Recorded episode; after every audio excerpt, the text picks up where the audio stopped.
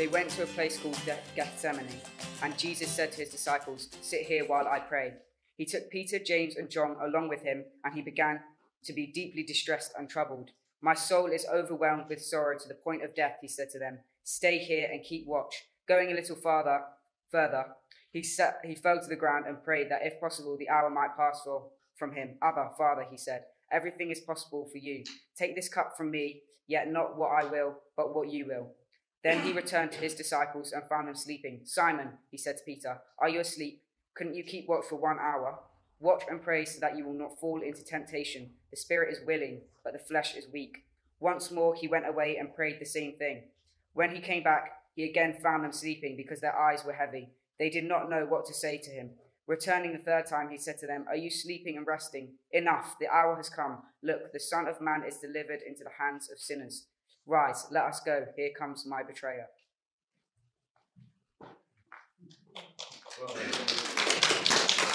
Good job. Thanks, Mulligan.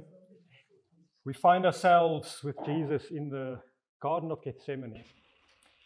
And uh, these Sundays, as we approach uh, Easter, we are reading through the book of Mark and those passages of the night before the crucifixion of Jesus, and, uh, and we will carry on until his crucifixion as we celebrate Easter.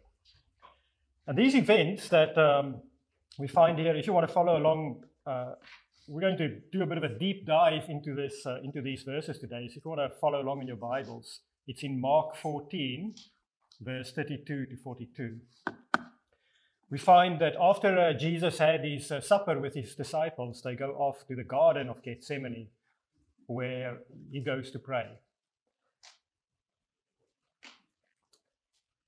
When we look at this events and what happened in the garden, uh, I'm always I'm reminded some years ago. This was 90, 1997, I think. My wife and I went to uh, for a 10-day tour through Israel, and one of the places we visited was this, uh, this Garden of Gethsemane um, outside Jerusalem. And one of the most amazing things that kind of struck me was there were olive, tree, olive trees in this garden. And olive trees can grow very, very old. And there are actually a few trees in the garden there that they reckon could be as old as 2,000 years, meaning that that night when Jesus was praying there, they were little saplings. They were obviously not big trees if they're that old, but maybe small little trees who overheard those prayers, and they are still there today, bearing witness to, to that night of prayer. Mm. I thought a lot about okay, well, what can we learn? What, what can I share about these events? There's a lot of theology in this passage. There's a lot I think we can learn about prayer,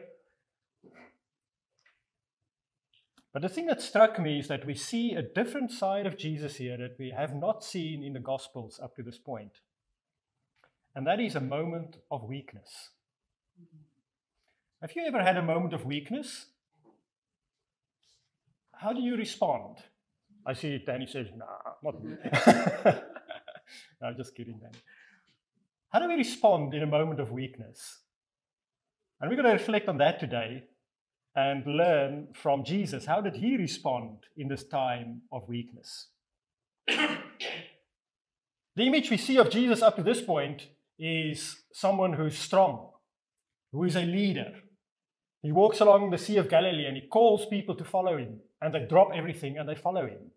That's someone who's strong, someone who's, who stands out. We see how he confronts the Pharisees about their doctrine and about their blindness, how he risks death by challenging the religious authorities of the time. How he gets threatened with being thrown off a cliff by his own townspeople where he grew up. We see how he goes about and he, he drives out demons. He confronts a madman that everybody tried to bind in chains, and every time they tried to bind him, he just broke loose and he, and, and he, and he went crazy.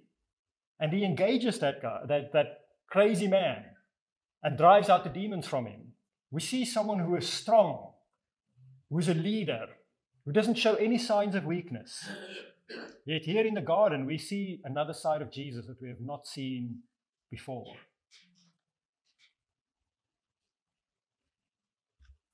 And how did Jesus respond in his time of weakness? What we're going to learn about today is something more practical.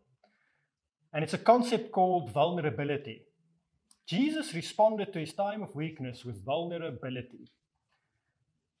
What is vulnerability? Vulnerability is really exposing yourself without fear of getting hurt, without fear of how you may look, that you may look bad, or, or what other people may think of you.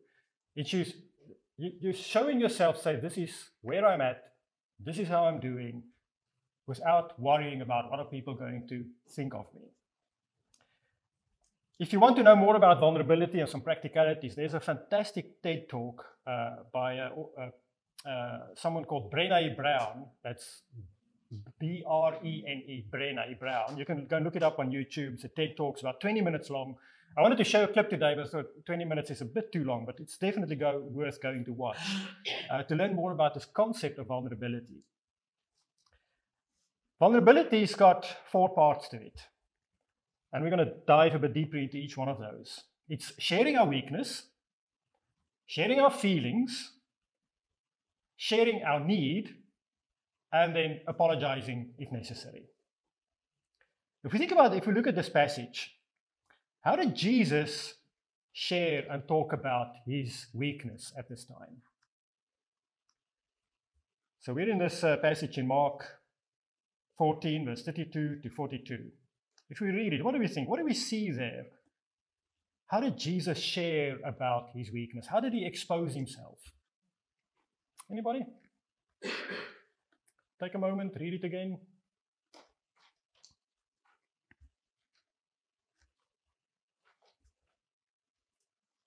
Any? Frustration. Frustration? Yeah. and what, what, what do you see that shows his? with his friends, his disciples. Yeah. Frustration with his friends. Yeah, we'll come back to that bit. Yeah. He told him he was overwhelmed. He told him he was overwhelmed.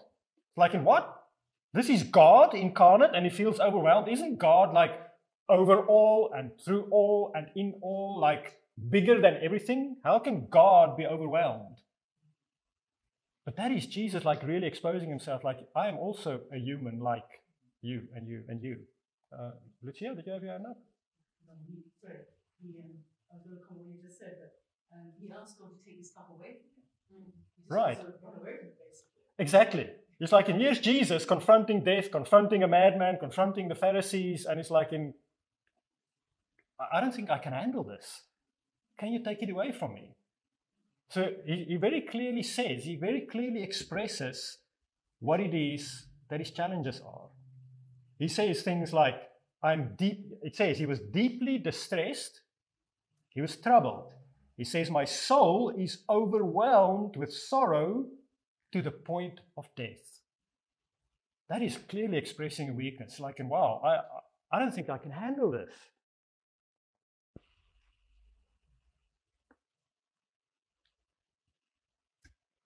How do we express our weaknesses? How do we express our feelings?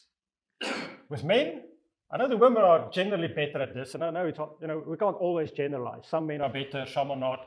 But I would say in general, men struggle with expressing their feelings. Like in, I know if I ask uh, some of my friends or some of my family members, or or if someone asks me, like, so how do you feel? So I can feel, uh, I don't know.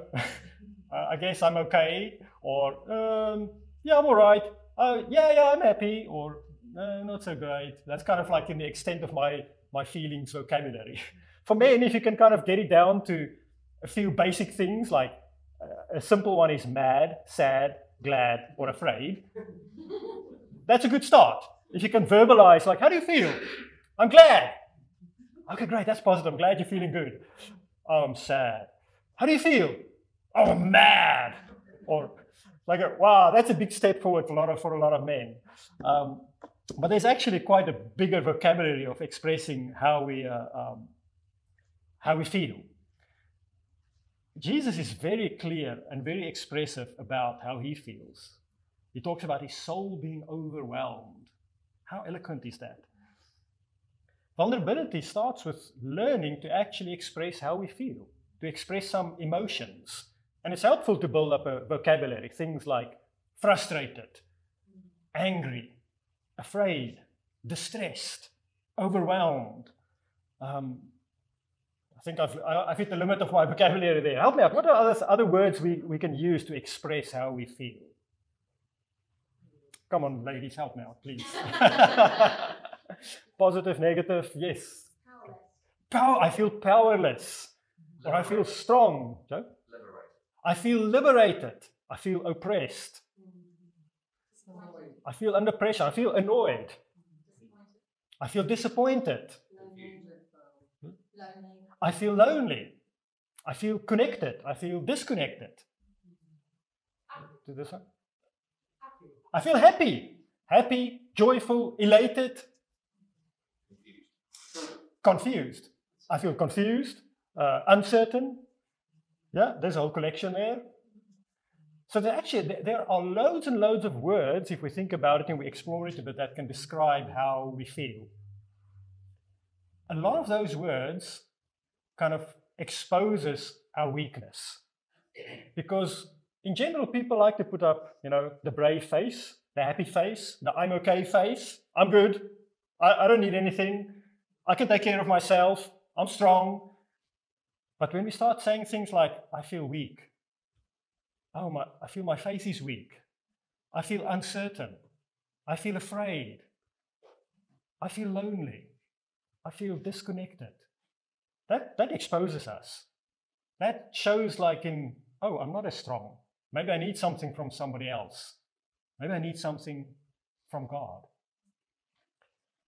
Vulnerability starts with having that ability to not being afraid of how people perceive us or see us or what they think of us, but putting it out there and saying, This is who I am.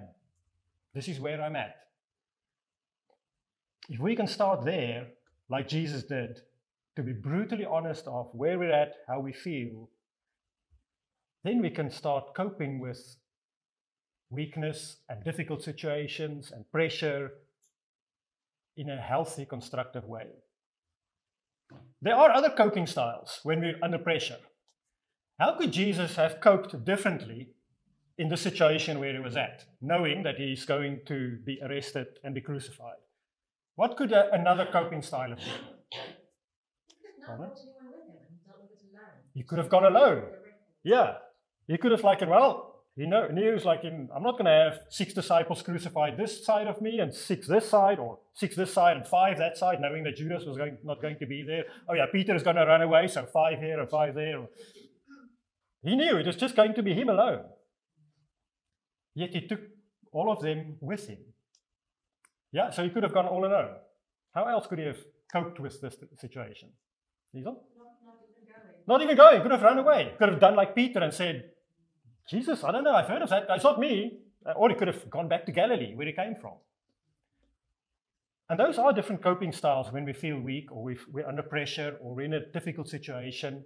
Typically, it is coping styles like we either uh, flight is one, where we rather run away, or it's fright, we get scared and we go hide somewhere, or it's fight, where we say, okay, I'm ready for the fight, bring it on.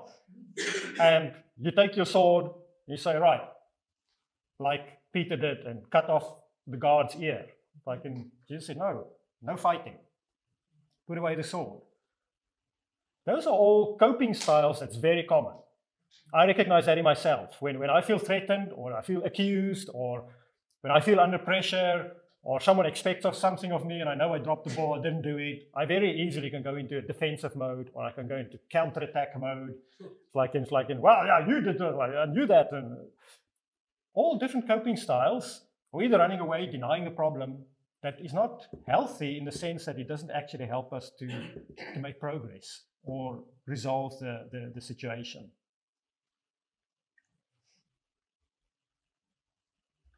When we expose ourselves by being vulnerable, by acknowledging our weakness, by taking this first step of sharing our weakness, uh, it takes a risk. We take a risk of being uh, embarrassed or feeling humiliated. Um, but it actually also endears us to people, it connects us with people, it helps us to, to gain understanding with people. And we see here that Jesus put it all out there. He said, This is how I really feel. This is where I'm at. This is a moment of weakness for me, which is why he wanted to pray. We have some encouraging scriptures around this. In Romans, the Bible promises us that the Holy Spirit helps us in our moment of weakness. Sometimes when we feel weak, we don't even know what to say. And the Bible promises us, don't worry, the Spirit will give us the words to say. God thrives when there's weakness. In Corinthians, Paul says, God told him, when Paul said, I've got this weakness, this thorn in my flesh, can you take it away? Sometimes we feel like we can't be weak. There should be no weakness. We should all be strong and overcome the weakness and get rid of the weakness. Paul said, No.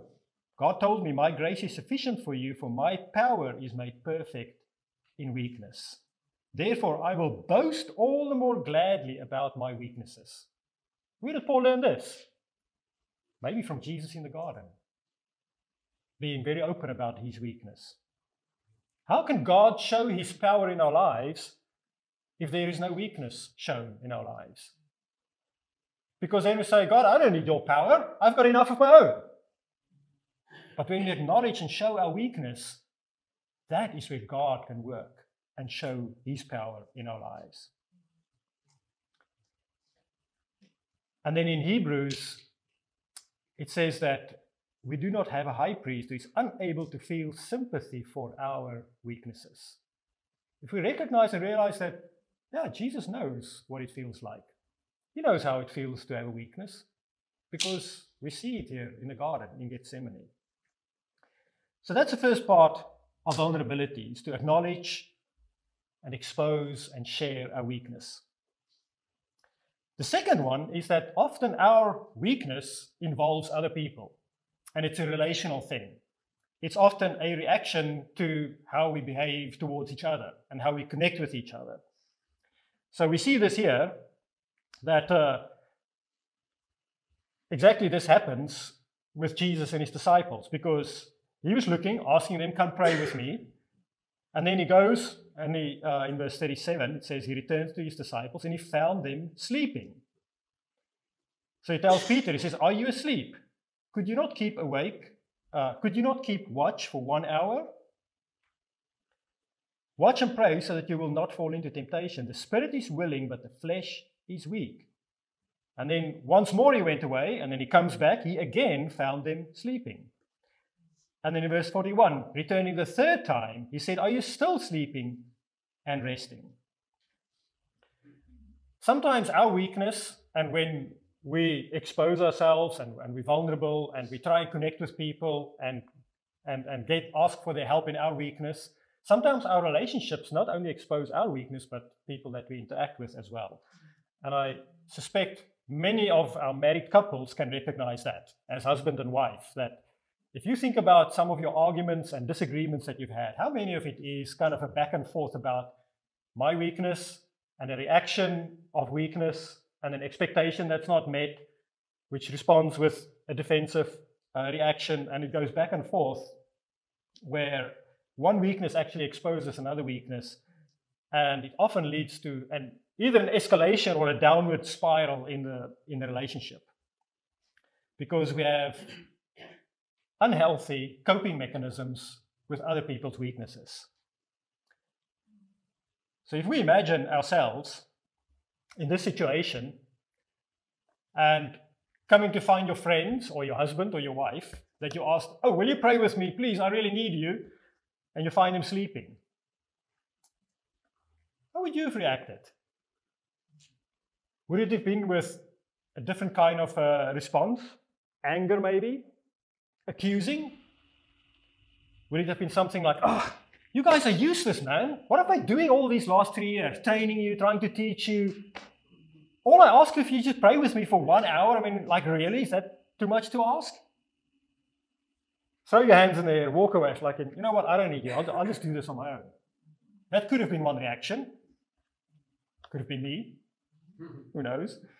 Definitely, my pride is, is uh, veers towards that kind of reaction where I would have reacted like that. Or he could have said, I just can't trust you guys. You're so unreliable.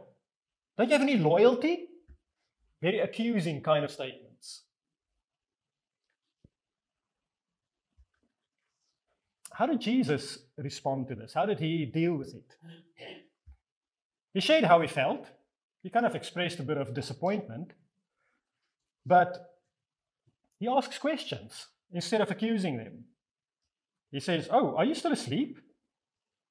Couldn't you keep watching for one hour? And then he says something that's quite amazing. He shows empathy and understanding. He says, The spirit is willing, but the flesh is weak. What does that express? He says, You know what? I understand. I understand you're in a battle here. I know I, I can see your weakness as well. I've exposed my weakness, and I can see and acknowledge your weakness as well. I can understand that I'm not the only one here that's struggling and that has a weakness. Showing empathy and compassion is a great way to respond to other people's weakness, especially when they're being vulnerable. The disciples could have walked away and said, Oh, I can't stay awake. After the first time, it's like, in, oh no, he's going to find me sleeping again. Let me just rather run away.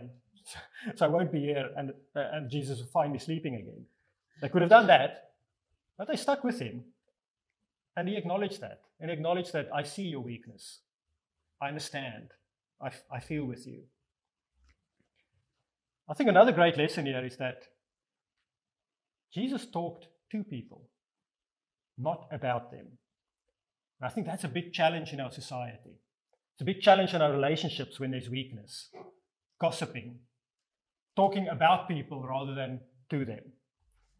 I've seen it even here in London on the bus once or twice, or on the train or the tube. I was on a bus once from Harrow somewhere, and I can't remember the exact situation, but someone got on the bus with something irritating, frustrating. I don't know what. I think they got on the bus with a bike or something. And they blocked the whole passageway, and there was there was these two old ladies sitting in front of me, and the guy was right there next to them.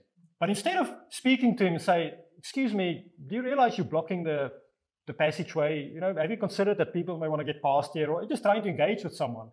They were like loudly talking to each other, like saying, Oh, you know, have you noticed that some people just don't respect other people and they, they would just block passages and do things like that as if the guy does not exist, as, as if he's not there? it's so funny, but we observe that and we laugh about it. But it's so easy to get pulled into that, to talk about people and, their, and the things that they do instead of engaging with them and talking to them, like Jesus did with his disciples here. I see it at work very often. My colleagues talking about other colleagues. It's like, oh, have you spoken to them about that? And then there's kind of like a moment of embarrassment. Um, so often it happens, and maybe it's familiar to you, maybe not. But one thing we see here about Jesus, he took three, um, the three, uh, Peter, John, and, and, James with him to, to a bit further to go and pray. He didn't tell James and John and Peter, like, what's wrong with your other nine brothers, disciples? Oh, they're useless. I mean, at least you three came with me, but they, they just, they're back there sleeping. What's up with them? No, he, he spoke to them and he addressed the issue that he saw. One of the things that I've learned, uh, one of the things I do at work is I, I, I, coach.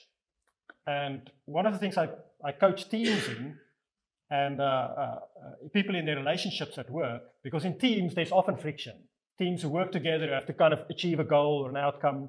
There's often friction and conflict. And um, one of the things I, I coach them is something called clean feedback. And clean feedback is a simple three step process that we can all benefit from. It starts with evidence, which is what did I see or hear? Then it's, it communicates an inference. So, what is this? Uh, what do I make of this from what I see? And then, lastly, an impact. How does this impact me or something else? So, in Jesus' case, he could have told the disciples in, in a clean feedback way. Like, in, you know what, I saw, I saw you guys were sleeping. What is the inference?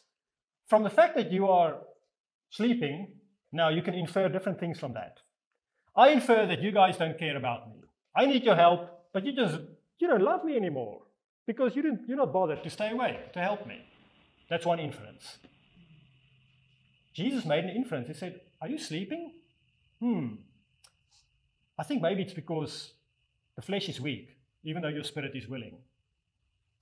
And then the impact is like, in, you know what? When I feel like I need you and you fall asleep, the impact on me is that I feel lonely. I feel abandoned. I feel like I'm not getting the help that I need. That's clean feedback. That's the way that Jesus communicated with his disciples and something we can learn from as well. Sometimes we make completely wrong inferences. A way to look at this, to sum it up, is that when weakness or unintended failure is a possibility, always assume good intent. That is how Jesus looked at his disciples. He assumed good intent. He assumed that they wanted to help him, support him, but they just failed. That is how God looks at each one of us. He assumes good intent. When we fail, when we fall short, when we mess up, when we sin, is God disappointed? Maybe, but he assumes good intent and he knows and acknowledges our weakness. The last part of vulnerability is to express our need. We see here in verse 32 they went, like Bronwyn said, Jesus didn't go alone. He took the 12 with him. Then he said, he told them, Sit here while I pray. And he took Peter, James, and John along with him. And then he said to all the disciples, Stay here and keep watch. Now, this keep watch, keeping watch can mean different things. It means partly stay alert, but it also means being watchful, like being mindful. Not just like being on guard, like a guard dog, but be alert, stay awake, stay clear, be, uh, be thoughtful, be mindful. Jesus clearly expressed his need for help. He expressed that he needed them in his help. He didn't demand anything. He didn't accuse them. He didn't shift blame and say, Yeah, you know what? When I was alone in the garden, you were all sleeping. Didn't accuse them, didn't shift the blame, but he clearly expressed to them, I need you. I need your help. I need you to pray with me. Because I have a moment of weakness here. I'm struggling. I'm overwhelmed. I don't think I can handle this. What I need from you is to just pray with me, to just stay awake, stay alert. That's an important part of vulnerability, is to recognize and acknowledge the fact that we're not alone in this world, and we don't have to fight our battles on our own. Like Michael said in his welcome, in church, we are a family. God created us and made the church into a family, not a collection of individuals, not just a meeting of people. It's not a business meeting, it's not a, a meeting with an agenda. It's not just the fact that we come here together because it's convenient or we like singing together, although we like that, but because we need that connection with each other. In Corinthians, Paul writes and he says, As it is, there are many parts, but one body. The eye cannot say to the hand, I don't need you. And the head cannot say to the feet, I don't need you. While we are on this earth, as Christians, we need each other. I very much doubt that any of us will be able to make it to the end to endure and get to heaven all on our own. We need each other. And part of vulnerability is to acknowledge that need, but also to express it. And to say what we need when we need something. When we need something for a brother or a sister, whether it's something practical, it's like in, would you mind helping me out to, to move this weekend? You know, I can really help with shifting some furniture or you know, practical things or whether it's some emotional need, or whether it's some spiritual need. Brother, sister, I really, I need someone to pray with me. Will you pray with me? Or I just need to talk. Will you be a listening ear for me? Or have some fun together. I need someone to, you know, go on a hike. Will you come with me? or whatever it is. But we need each other. We need each other in, in, in all the aspects of our life. God did not create us and He did not make this church as a collection just of individuals. He called us like a body. Like this finger is connected to this hand. I cannot take it off, except like Bronwyn's kids that believe I can take my thumb off like this, and they still believe it until they grow up and then they figure it out. it's all connected. We, we, if, if I chop this finger off and I put it over there, it's going to die. And in the same way, we can't disconnect ourselves from the church. We can't disconnect ourselves from each other and say, I don't need you. I'll be okay on my own. We need each other, and we need to express that need for each other. And then the last part of vulnerability is to apologize when necessary, when we mess up, when our weakness gets exposed and it affects other people, because it often does. Sometimes our weakness is isolated on our own, it's like, oh, that's your problem. But very often our weakness affects other people. The disciples right at the end, the, the last time when Jesus came, uh, in verse 40, when he came back, he again found them sleeping because their eyes were heavy. They did not know what to say to him. What could they have said?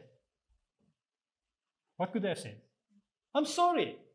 I'm really sorry, Jesus. I know you need me right now. I'm just struggling to stay awake here. I'm tired. I'm, my spirit wants to stay awake, but my body says no. I can relate to that. I mean, when I'm tired, my body shuts down. I can literally be in the middle of a sentence and fall asleep. My wife goes, Yes. you may find it hard to believe, but she, she noticed it. Literally, I'm like in, I don't know, I can't explain it, but I can be talking to someone, looking them in the eye, and just like fade away in the middle of my sentence and be gone. That's a real weakness. I, I see it as a weakness. Like, in, that's terrible. I mean, if, I know if someone like is like that to me, I'd be like, in, "Hello, I'm here." It's like, you know, am I not important to you? The disciples, they, they did not know what to say. I'm sure they learned because they all write and talk about forgiveness and asking forgiveness and apologizing in all the letters, and, and that's the message of the gospel that went out. But at this moment in time, they did not know what to say. We're vulnerable if we acknowledge our weakness and just say sorry. So, like, yeah, you know what? I'm weak. This is one of my weaknesses. I struggle with this. And you know what I need from you? I need some grace. I need some understanding. Maybe I need you to pray for me. And whatever that weakness is, maybe you're struggling with a recurring sin that keeps on coming back and keeps on coming back, and you're fighting it, but it's just persistent, and you're struggling to overcome it A good starting point is to be vulnerable about it, to be open about it, and say, you know what, I'm struggling with this.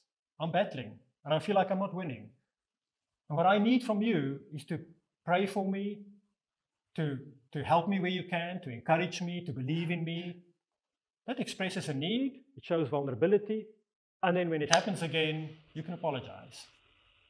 That's the essence of vulnerability. That's, I think, an amazing lesson that I see from Jesus in the garden here. How can we respond to our weaknesses? With vulnerability. By sharing our weakness, talking about it, learning how to share our feelings, sharing our need, and apologizing when necessary. We're going to have communion now, where we reflect on the death of Jesus on the cross. Why did that happen? What does it mean for us? Like Lucia said in verse 36, Jesus in his prayer said, Abba, Father, everything is possible for you. Take this cup from me. Did Jesus have free will? Hmm? Yeah, I see a few nods. Yes, Jesus had free will. So if Jesus had free will, could he have refused to go to the cross? Yeah, he could have said, I'm sorry, Dad, this is a step too far. I'm, I'm not doing this. I'll go and fight the demons, I'll go fight the Pharisees, but crucifixion? Nah. I think that's asking a bit too much. Could have been like one of us. Could he have had an unhealthy coping style? Like, um, who are some of the leaders that we can think of that had unhealthy coping styles in the Bible? Is that? I said, oh, in the Bible. In the Bible. Oh, yeah, yeah, yeah. Let's, let's not get too, too personal nowadays. Like it- I I think they've been put there so we can talk about them. So it's not gossip if we talk about the people in the Bible. Because gave it to us and said, learn from them. Don't be like them. Aaron, Aaron, how did he cope? well, just gave in. He gave in. he built a golden calf. Yeah, it's like, oh, okay, I'll build you a calf if that's what. I'll, I'll just give in. I'll just give in. You know, I'll go with the flow. Yes, yeah. Jezebel, she was killed in. Jezebel just killed everybody. It's like, in, okay, I'll just kill those. I'll kill them. Yeah. Elijah, Elijah, how did he cope? ran away. He ran away. Elijah ran away. Jo- uh, uh, um, Jonah ran away. So Jesus could have, he could have fought. In fact, he said, Don't you know that if I'm on the cross, I could just call down on a thousand angels, a legion of angels to, to take me down? And I mean, you don't even need a thousand angels. One angel killed how many Samaritans? 100,000 or something in a night? He didn't even need one. He could have fought back, he could have run away. He could have been like Moses and pleaded unsuitabilities, like in God, I think you've got the wrong guy. This is not me. Find someone else. He could have been like uh, like David, who in his moment of weakness stayed at home while his people went to fight the battles. He could have sent his disciples and say, "Guys, go to, to Jerusalem. You may get crucified. I'll wait for you in Galilee." Jesus had free will. He had weakness. He could have said no. He could have responded in any number of other coping styles. He could have responded like me, in a sinful way. How do you respond in your moment of weakness? I am grateful that Jesus did not respond like me, like I would in my moment of weakness, but that he chose out of free will to go to the cross so that I can be saved from my weakness. Je- Jesus chose to overcome his weakness so that I can be saved from all my weaknesses. Let us reflect on that while we have the bread and the wine. Uh, Liesel's coming to pray for us.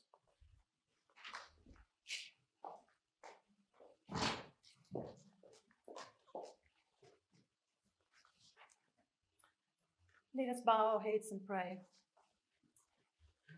Our Heavenly Father, there's so much to think about today, Father, but it stands out, Father, that your Son was just incredible. God, you are just incredible, God, that the perfect demonstration of vulnerability, God, um, overcoming weakness, Father, so that we can be set free, Father, from our weaknesses, Father.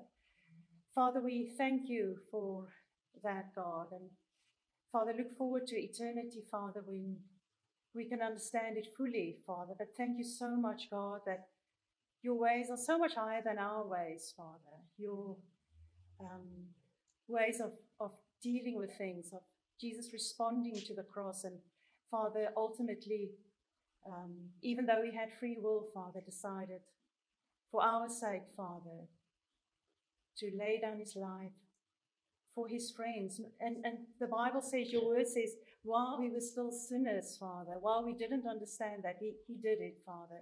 What an incredible response, Father. I pray that we will take this with, u- that with us, Father, this week. And remember, when we're weak, Father, you see us and make us strong, Father. That your spirit will lead us, Father. And that no temptation has seized us beyond what we can bear, Father, to keep that in mind. And I thank you so much, and I pray this in your Son's name. Amen.